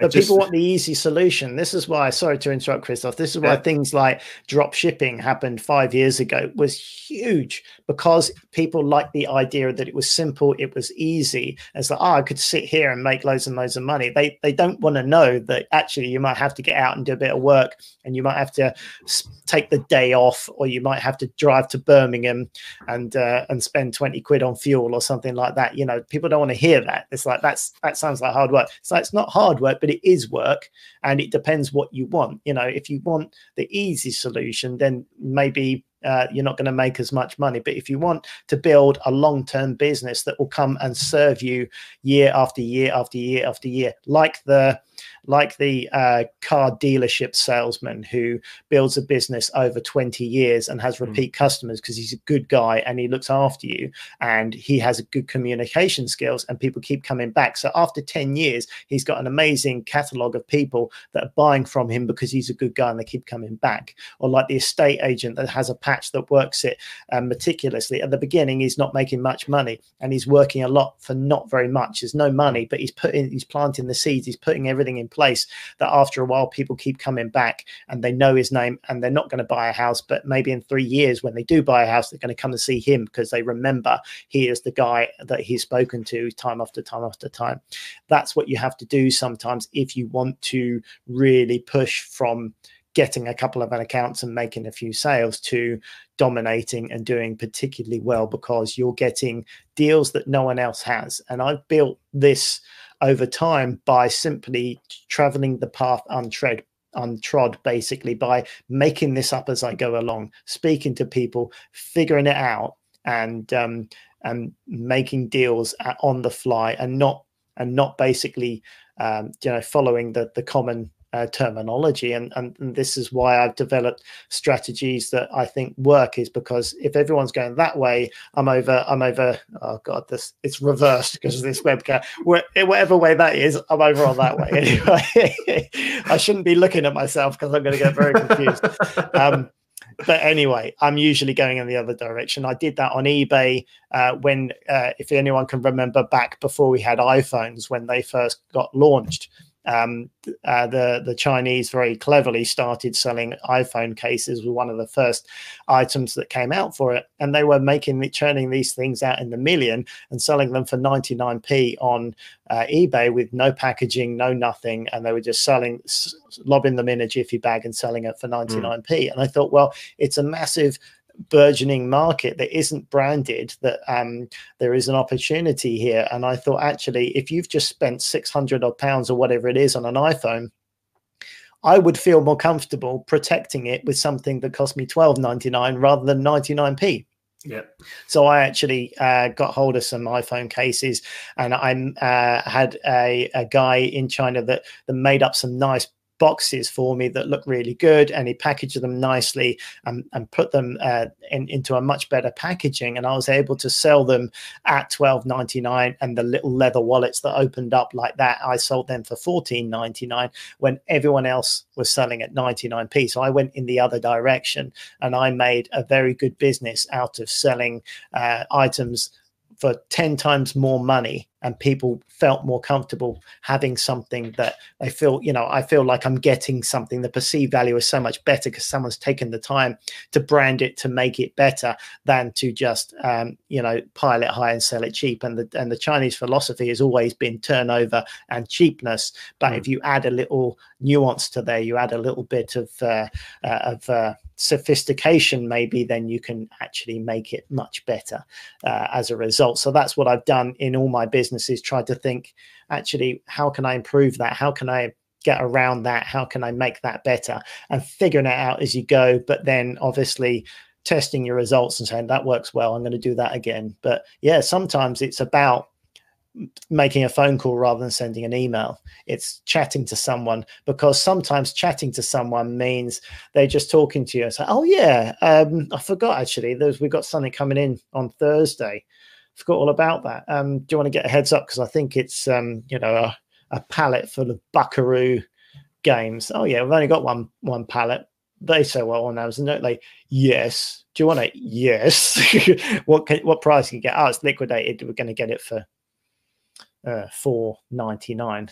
How much are they selling for on Amazon? Okay, still selling for nineteen ninety nine, and they've got a, a bestseller rank of three or something like that. And it's like that's what happens through shooting the shizzle with someone uh, just through having pick up the phone that you would not have heard about that and you wouldn't have ended up having that conversation because you haven't connected with that person and been on a comfortable human level where you can do that but that takes time and that takes effort and i think people aren't necessarily prepared to do that all the time so uh, I, just to sort of give you a bit more of a come back around travel the path untrod try and uh, find what works for you and um, go to where they are, go where people are doing business. Trade shows is a big one. Trade um, uh, communities make trade magazines as well. Okay, so like the cosmetics and beauty industry will have a trade magazine, and the pet industry will have a trade magazine. Guess what they put in trade magazines? Details of trade shows. All right, so if you subscribe, they're usually free as well. Google pet pet industry trade magazine, right? go there, Google that. Don't Google distribute uh, wholesalers google the industry magazine get on the list get that sent to you and look through there because the, the, industry is talking to each other in there.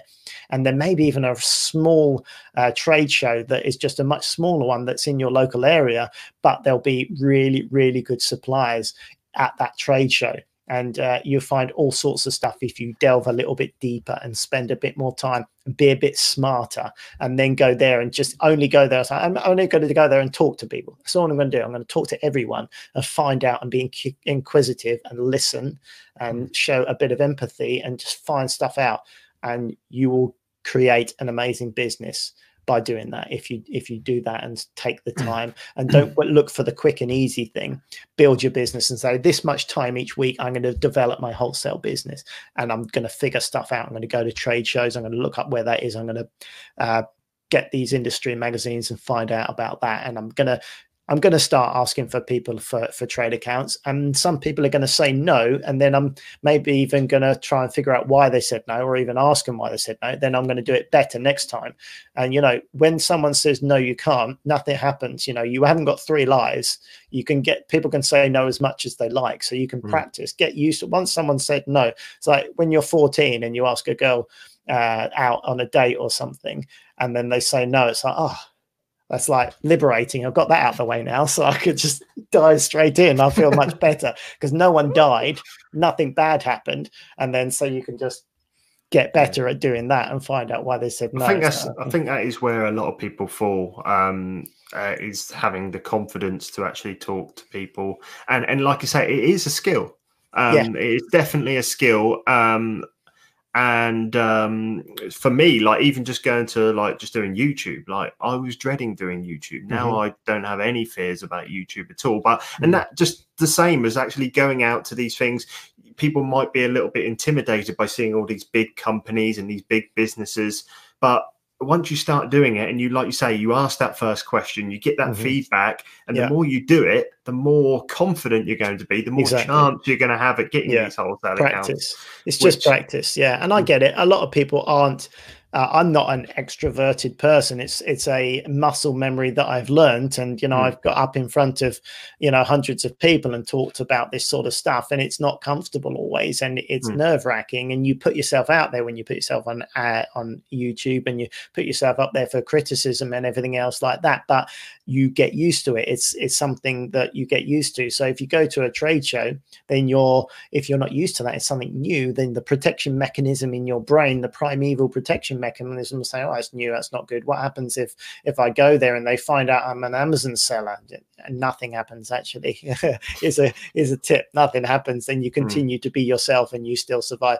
So then you can do it again. And like the worst possible scenario is it doesn't go well and they say do you sell on amazon you say yes and they say sorry we don't deal with amazon sellers that's the worst case scenario get that out of the way it's like okay well it's cool anything else is better than that so mm. you've just got to talk yourself into it and say, okay, it's not going to be a big deal. Some people might say no, but some people might say yes. And you only need a few people to say no. Even if you had eight out of 10 people say no, you're still going to be going forward because you're going to get a few yeses, and that's fine. Yeah. Um, you you get used to it. You say, start these these things are huge. Trade shows are massive. You can't see everyone in a day. So practice, just speak to some people, get used to get that comfortable sort of talking to people. They do it all day long. They you won't be able to say anything that they haven't heard a hundred times before. So you yeah. can't say anything stupid, and you can be honest with them and say, "I'm a bit new to this. You know, what does uh, MOQ mean, or uh, uh, what do you mean when you say that? You know, what is case packed and and things?" And they'll yeah. tell you, and then you'll learn, and then you'll know for next time, and you can write notes as you go along, and you'll get better, and that's fine because everyone's got to learn, and you've got to do it. And so if you learn and get better, then eventually you'll you'll you'll you'll do much better and you'll get more wholesale accounts and you'll make more money and you'll get to where you're going. It's just a journey and you've just got to start and and, and crack on with it and and you'll get there. Really, it's just about just working through it. Awesome. So, um, yeah, like you said, um, Sierra just had a question there, but it might be obvious. Um, definitely not obvious. Um, but how do you find uh, trade shows? Is it okay to Google them? But like you said, you said about the uh, magazines and stuff like mm-hmm. that. Was there any other quick ways the way you could find um, yeah. trade shows? I mean, it's good if you think about it in genres like the health and beauty industry, the pet industry, um, and and other industries like that. If you Google pet industry trade show, uh, you we might find a few on Google like that, or um, uh, you know beauty industry trade show. Uh, there are more generic retail trade shows like the autumn fair and the spring fair, which I attend uh, most years. Um, uh, they happen in uh, September and February, off the top of my head. Uh, so if you if you Google the Spring Fair, then uh, that will come up, and that is free. That's at the Birmingham NEC. Some of the um, uh, most popular places are the Birmingham NEC and then London ExCeL because they're big exhibition centres. Mm-hmm. Obviously, Birmingham's more or less in the centre of the end of the country. Massive, great parking. It's free. It's right on the net on the on the all the motorway network. It's only ever a couple of hours from most people unless you unless you live in Cornwall or Bristol or something like that or North Scotland. So it's easy to get to. A couple of hours of your time, get up there, spend a day looking around, speak to people, uh, you'll come away with an education and it will be for free. Just a, day of your time. Some people will stay overnight at one of the hotels and attack it over two days. You could do that as well. But just, I, I will actually just point out that I think um, Sierra is uh, is American, so it might be a little bit further for her. But I am guessing the same things just apply in America, doesn't it? Yeah, you know, you just absolutely. look for the ones in your state um, some, and stuff like that. Exactly. There'll be some big uh, exhibitions in um, uh, all around the country. Anaheim has a big exhibition center, I think, off the top of my head. They've got huge um, exhibitions exhibitions going on in LA and Florida and New York. So yeah, they're they're all around the country. Google is your friend in that case. Uh, but yeah, find where the businesses communicate, find where they do business, and then. Uh, put yourself in their shoes and, and do business on their terms. And if they require you to be something, then be that thing that they require. I mean, that's what it comes down to, really. Learn learn the ropes, learn their terminology, learn what they want from you, and do that and be that. And that can be a bit trial and error if you're starting. Might be a big um, sort of uh, uphill uh, battle, but it's worth the investment of time. It, it, really is. If you're doing retail and online arbitrage at the same time and you're doing this on the side, it's perfect because you can still make money, still build your business whilst doing that. That's the best. I never suggest anyone start with wholesale first because you could be, you know, not making money for quite a while whilst you're finding decent, real quality suppliers and, and mm. the, the ones that are deeper that take a long time to get to that are you know not the, the easiest ones to find they're the ones that you want because there'll be less competition less sort of people that are on tilt that are a little bit scared because they've had their stock for two weeks and it hasn't sold, and so you won't get the um, uh, the sort of price tanking that you might find in the retail and online arbitrage because it's not led by fear and greed. These people will be big businesses, and you'll be uh, dealing up against people that have massive uh, buying budgets that are de- dealing with stock on the trailer load, and they will have minimums. So they will compete with you, and they will try and um, uh, undercut you, I'm sure, but they will go down to a certain point uh, where they won't go down any further because they still need to make money. They're in it for profit, uh, so they won't. It won't be people that just want to get their money out because they're scared. You know, you don't get that in in in the wholesale uh, space so much, or very little at all. So um, it's an easier, it's it's easier and less volatile, shall we say? Mm-hmm. Cool. Um, so so we've spoken about um, in terms of different ways to acquire wholesale accounts. So we've spoken about obviously not just going the usual route by mm-hmm. just googling and taking the top one. I think it's like NDA Toys is like number one or something like that. yeah. um, anyway, um, doing it that way um, is is not the best way. And then obviously going to trade shows, which is probably your number one um, mm-hmm. piece of advice. Um, what is there? Is there any more? Is there anything you can do? Because I've I've definitely heard about people creating websites um, for their business um, mm. to make them look more as a like an established business, maybe mm. a personalized um, email address um, yeah. instead of a standard Hotmail or mm. Gmail address. Um, do you recommend something like that? Yeah. Um, one of the things that I suggest is to uh, be as professional as you can because it is business to business. These companies are used to dealing with businesses, and the more you look like someone who's operating out their spare room, the, the the the, harder it is going to be to get these accounts. So the more professional you can be, the, the better it's going to be, basically. So so yes, um, having a uh, having a brand having a build business brand is useful uh, having your business name on a website. Now a lot of people think well what's the point in a simple website with just some details on it? Well here's the thing. A lot of businesses expect these websites because they may have like a, a static page. Like a lot of massive uh, multi-million pound wholesalers just have a really basic website introducing the name of their company what they do you know, uh, worldwide distribution, the the registered business address, a contact detail, and that's all they have because every other uh, they're not looking for business on the internet. That's just uh, like a placeholder. So if someone wants to look up,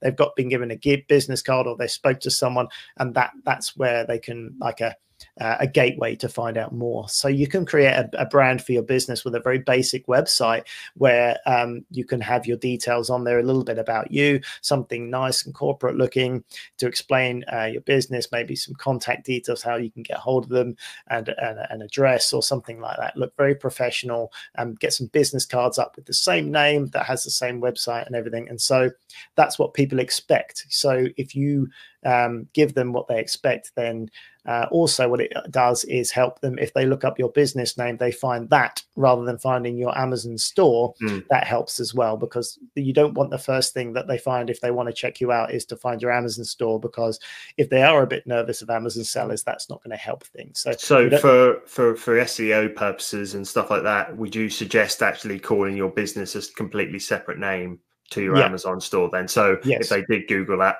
that wouldn't come up. Yeah, I would suggest having a different store name to the the your overall business name. Correct. Cool. Yeah.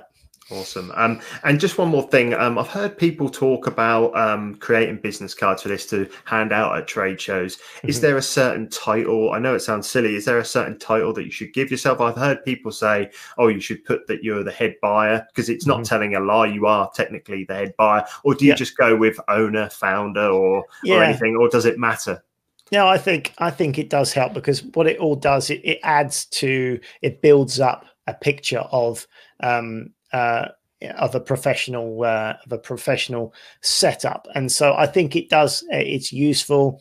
Uh, if if you're a one man band and, and you're creating a business for yourself, it, it's quite a lot of people will give yourself the top job like owner or CEO or something like that, and sometimes it can feel a little bit a little bit sort of um, basic if if you do that. Mm. But if you are if you do have a um, uh, a webs uh, like a buying manager or or something like that senior buyer then that immediately creates a business around you it does you're not you're not saying that we have 18 staff in our buying department but if you are the senior buyer then that would suggest uh, by implication that there is a junior buyer or whatever else like that yeah. and it just adds to something it's what they expect it's what they like to see and so i think it does i think it does help um, make give you a professional look to your business. Is anything any edge when you start off that can help you seem more professional and to to to look more professional is going to help you. So i don't think that's a bad thing to have buyer on there. If you if you're sending emails out and again they're going to be used to dealing with the buying department. So uh, if your title underneath you've got a nice uh, business uh, signature with uh, you know senior buyer or um, or something like that, purchasing manager, whatever. Um, I don't think that will hurt. I think it's a useful little tactic that ha- absolutely helps and provide the right image that you're trying to go for. So yeah, that was one that uh, that I put out there a few years ago that has now done the rounds by a few different people. But um, yeah, that's I definitely think that's a, a, useful a useful thing to go for for sure. That's awesome. Um, Brilliant. So there's three free ways. I'm sure you've got plenty of other different ways. Um, mm-hmm. I know you've got the course that obviously goes into that. We can talk about that in a second. Um, but um, yeah, well, for me, like I've just made some notes on my on my phone just there. I've I've made notes of the spring autumn fair. I've made notes to set myself to go to X amount of trade shows next year.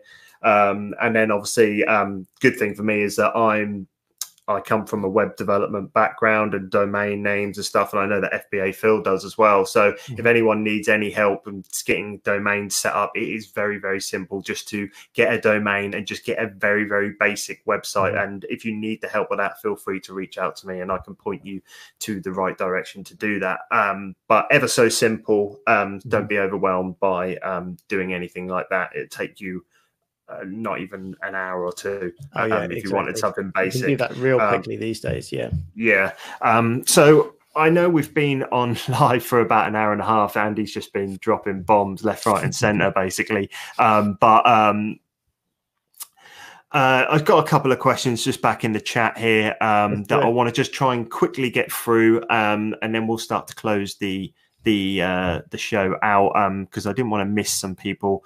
Um, so Phil, um, FBA Phil has um, asked the question: How do you make your buying decisions aside from your experience for wholesale purchases? Do you use software such as Jungle Scout slash Helium 10 or anything else?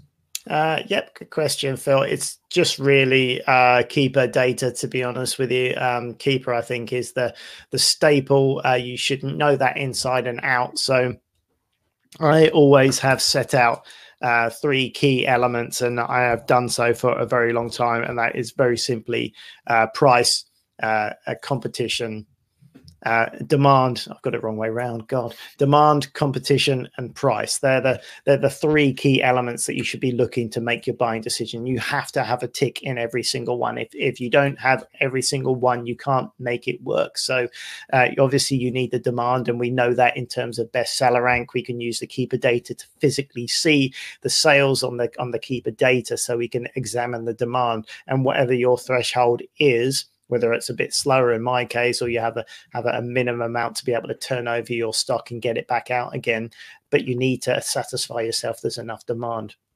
Competition's a massive one for me. I'd much rather go for an item with less competition and slightly slower sales mm. than an item with massive fast sales but like every man and his dog selling on it. I'd much rather go for the slower competition uh, one because um, competition less competition slow sales because you can just that will just keep churning over. So you can buy that and then add, and then keep adding and adding and adding and then that produces a much better effect than uh, than having to constantly deal with um, with the like the war that's going on with the competition. So um, competition's a massive one. If I see if I see something with very little competition, I'm all over it. Um, I'm trying to find an excuse why I can't uh, uh, why I should buy it really because I love stuff with with slow competition. Mm. Even I've got stuff that I bought a large large percentage of. I bought loads of it because I needed to buy the whole lot to make it work price wise to get the right price and i've still got stuff in uh, in the warehouse that God, I don't know. I bought two and a half years ago. I'm still selling it. It's still rolling, and I've probably got a pallet worth of it, and it cost me 52 pence per item, and I'm selling it for 9.99, and uh, it's just chucking along. It's not wow. it's not selling very quickly, but I can forget about it. I just I just send a few in every now and again. It costs me nothing, and they're just going to go all day long, and I'm happy with that. You know, they're absolutely. They're, they're never going to go mad, but they get a bit quicker at Christmas and then they slow back down again, and it's happy days, and and that's going to pay me back you know a lot of money over the, the, duration of that stock. And so that's what the sort of thing that i'm looking for. But yeah buying decisions Keepa uh, get really good at understanding how that works and make be better at it because you can make more money on amazon by being better at understanding the Keepa data because a lot of people learn from YouTube through uh, repeated information and then so then people like to snip it and compent up uh, compent, com- that word that I can't get out this evening. I, I know the word, and I'm not even going to try it myself. Compartmentalize. There we it. go. Cut it out eventually. Jesus, Andy.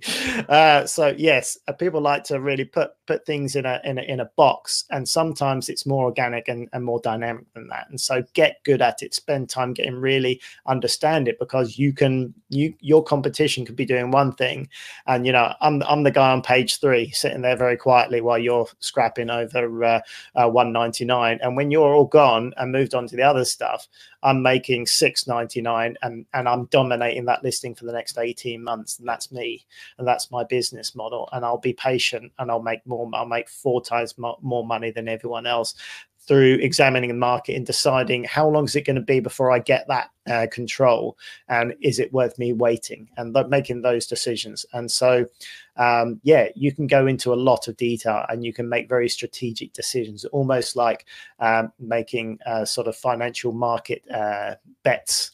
Uh, you can see what's going on and you're placing your bet on what might happen and the bet is in that uh, in that period of time i'm going to make 10 times more money by waiting than I will uh, by tying up that money if I turned it over hmm. uh, however many times in that time. So, you know, it's not the be all and end all. Uh, buying and waiting has a you have to have a good sized buying budget to be able to do it and to be able to yeah. tie up that stock sometimes.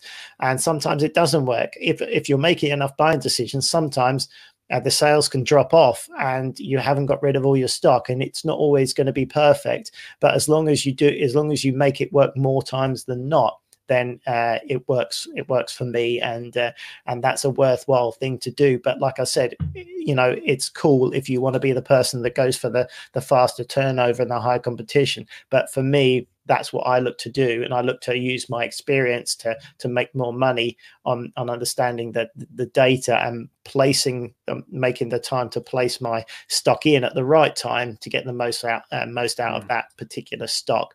But um, but yeah, just get really good at making the buying decision and examining the market. And and even when I was doing more online arbitrage and retail arbitrage, I'd be buying stuff and forgetting about it, and it will sit and wait for four months, five months and even six months and everyone's gone and then i'll put it in and i'll make full yeah. full retail price while uh, everyone's long down the road and i was mm. i was the one selling yeah and, it, and, you have to wait a long time sometimes but the demand doesn't usually drop off that much uh, over that period of time so you can still make full retail on it and then it, and then it's worthwhile and if you think about it if you did that over six months and kept buying and kept buying and kept buying. After your initial dry spell you've always got something coming to the fore and you've always got something coming through. So you're not waiting anymore. You may be waiting for that product but you've already been waiting six months for the other product. And so you've got constant stuff coming online. So once you initiate that strategy and get through that initial period if you've been if you continued continue buying through that period then you've always got something selling. So something to think about. So um quick one for me on that. So if you're doing the whole um, waiting for people to sell out, which I really, really like, it's definitely mm-hmm. given me a whole new light on thing. Do you use a repricer, or is it, or is it something you manually do, or because um, obviously yeah. with repricers you can obviously set those settings. You can have your minimums and your maximums, mm-hmm. um, and then your different rules um, around that. It, do you use a repricer, or do you have a task where you go in and, and manually do it then? Well, this is something that I've just going to be doing a series on for my uh, YouTube channel actually. So I've been talking and thinking about this a lot recently. And the answer is up until recently, no, I haven't used a repricer because my repricing decisions are very much based on what the market's doing and the mm-hmm. repricer can't make the decisions i'm making so a lot of time i've been doing it manually most of the time i've been doing it manually but again uh, you know you say well over the time, I think I've pretty much figured out all there is to figure out, but there's always something more to learn. You've got to be open minded. And I must admit, I thought to myself, I can't say that my way is better than the other way until I've had the opportunity to try it out. And so, to a certain extent, for the the reseller community, I thought I'll give the repricer a go. So at least mm. I can play with it and see how that may turn out. So, what I actually did is uh, I've taken a few repricer subscriptions and tested it, and this, that, and the other. And I must admit, on some lines, I can segregate the things that I need to be more careful with, and I need to make my own decisions. But other stuff that I'm confident with, I can then set up with the repricer, and the repricer has helped me and I can definitely say that I can make more money by using the repricer. But ultimately, I've always thought the repricer is always, even if you set it to match, it's always going to be trying to bring the price down to keep you in the buy box, which is true. So you are going to sacrifice some profit. But sometimes, depending on what the item is, sacrificing a bit of profit for turnover is sometimes better. So um, I have been using them. I've been playing with them and yes, uh, I, I, definitely think a repricer is a good idea for for most situations. Hmm. For the for the ones where you're trying to um, uh, trying to predict what's going to happen. There's no way that uh, that uh, repricer algorithms will be able to make the decisions that you're making. But that's fine because you can turn them off for those things and just let, mm. uh, and, and and then so the so the sort of the a lot of stuff that you won't really have the time to keep going back and check let the repricer deal with that within the within the range that you set it and give it a, a, a smaller range and then that will keep you more or less in the buy box uh, for those ones. And the ones you're keeping an eye on and the ones that you're deciding what you're going to do with then you can do them manually and take the pressure off some of the other stuff. So yeah i think i've always said i don't use one but I think they're a good idea. That's what I've always said.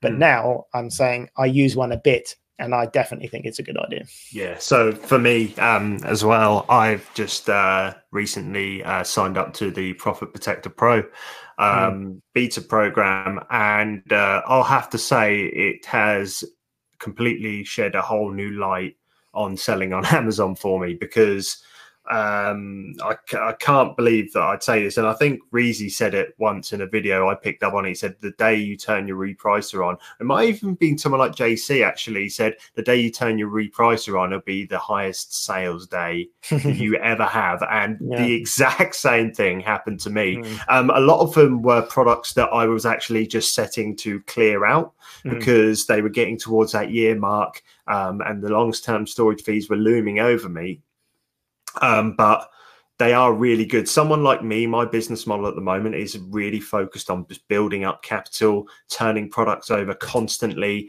yeah. um, thinking about turnover. But after having this chat tonight, you've definitely shed a whole new light on some ways to look at um, doing wholesale and actually storing products, drip feeding them into Amazon. But certainly for someone that's looking for high turnover, you know they might lose a little bit of ROI or profit on an item. I think a repricer is is absolutely vital. And if I yeah. could say that um, one of the if I was to say like do a video on things that I wish I had from the start, that would definitely be one of them. Yeah, um, is a repricer. I think it's an absolutely vital tool. Mm-hmm. Um, if you do, especially if you're doing uh, online arbitrage, retail arbitrage, you, you're doing clearance items and stuff like mm-hmm. that. But um, I think uh, JC just said, yeah, my repricer is off for a third of most of my stock. For, yeah, so like you said, and the good thing about them is that you can have because I have them turned off on some items. Like um, there's like uh, an item that I've sent in at the moment, which is a seasonal item where mm. Amazon has actually just came in stock with the item. They've got about 40 to 50 units. They're going to sell about 500, 600 over Christmas. So I've just turned my repricer off. Mm-hmm. Just to not even bother with that, and hopefully, when Amazon sell out, I should start selling. And I know that that that's worked. So yeah. um yeah, big big fan of a repricer. Um mm-hmm. like I said, I've only been using a repricer now for about three or four months, but in terms of my experience, um what mm-hmm. I've actually done now is um I've set some uh repricing um what's the word say a strategy. So mm. like for 0 to 90 days i have a certain minimum. 90 yeah. to 180 days i have a certain minimum. There i'm starting to look to maybe slash the price a little bit. Mm-hmm. but um and then obviously getting towards that 365 day mark that's where i'm looking to break even on the product and just just get it out just for turnover purposes. So um i think you know really good. Yeah. And jc said reezy said it. So uh, he claims the yeah. uh, the uh, saying for it. But um, like I say, really good. So um, but yeah, um, we have got other questions, and I have to apologise because I know I've missed um, a lot of them. Uh, there was a question from Anita that I did see there about a potential discussion surrounding sourcing wholesale from other countries. What I think she means is, do you do you have any overseas wholesalers that you deal with, Andy, or um, I have uh, communicated and spoke to uh, quite a few over the years, uh, but I don't do any business with them. Just again, purely to keep my business as lean and, and as simple as possible. Um, yeah. I don't, but yeah, I, I, there there are some really great uh, supplies. Obviously, you've got to make sure logistically it works I mean, you can even open up a, a US account and get some US suppliers and, and just deal exclusively over there, mm-hmm. or, or vice versa. You can open up um, a, a, UK account and get some UK suppliers, uh, uh, all sorts of different scenarios. Um, uh, there's a young fella in uh, New York called uh, Larry that does all right out of the UK wholesale market, um, mm. sort of turning over many millions a year out of uh, out of selling wholesale he's based in uh, uh, New York and he uh, actually sells on Amazon UK. So uh, yeah, some uh, some a lot of opportunities through uh, different countries, but but yeah, you've um, it, it, depends again on personal choice and and what you want to get out of your business. Cool. Um, yeah, I know there is, there is other questions. I'll take one more question from um, Eat Sleep Amazon, who said, "Do you do you have a minimum desired ROI or a minimum profit you're looking to take per item, or just does it simply, like we were talking about earlier, does it all um, all just depend on the situation and, and yeah it does. It does depend on the situation. I like to try and uh, get uh, sort of five pounds um, per item if i can my uh, my tea is out and my uh, and my yeah. voice is going dry. I'm going to uh, let you go shortly, mate. We're no, 15 minutes over. Um, I'm anyway. looking for something to drink, but um, yeah, I, I, like to try and get uh, five pounds uh, per item if I can. But if um, if something uh, I want to buy it, it's not going to stop me taking a little bit less.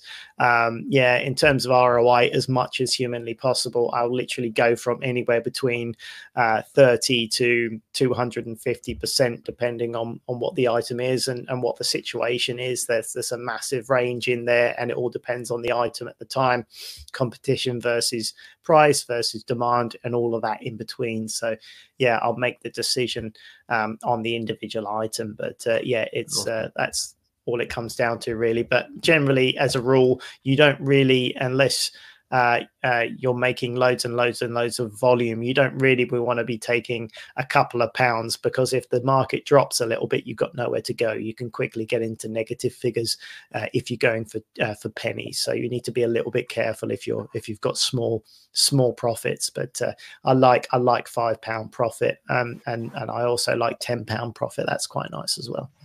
Yeah, it's a nice number, isn't it? Yeah. um, cool. So, um, like I said, um, sorry if I did miss your question. Just reach out to me, and um, I'm sure Andy will be able to just give me an answer um, to anything that you need to know. But um, obviously, Andy has his own YouTube community. you've got an Instagram account. You've got a Facebook group, which I'm now a member of, which I'm super excited about.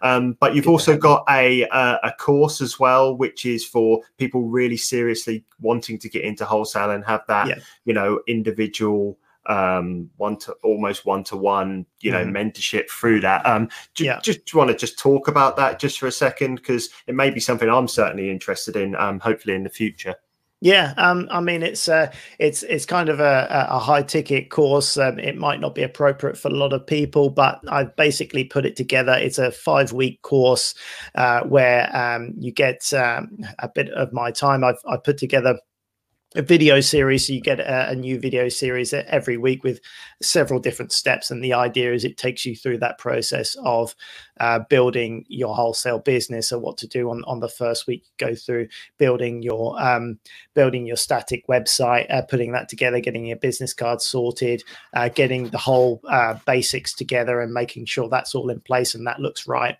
uh, then getting the wholesale suppliers, the different, uh, giving you a few different um, ideas. There's probably five or six different uh, ways of getting wholesale suppliers, and they can suit different people and different scenarios. And each week you'll go through a different thing for five weeks, basically. And the idea is you just get um, my time. I'll show you everything I know over those five weeks about um, uh, building a wholesale business.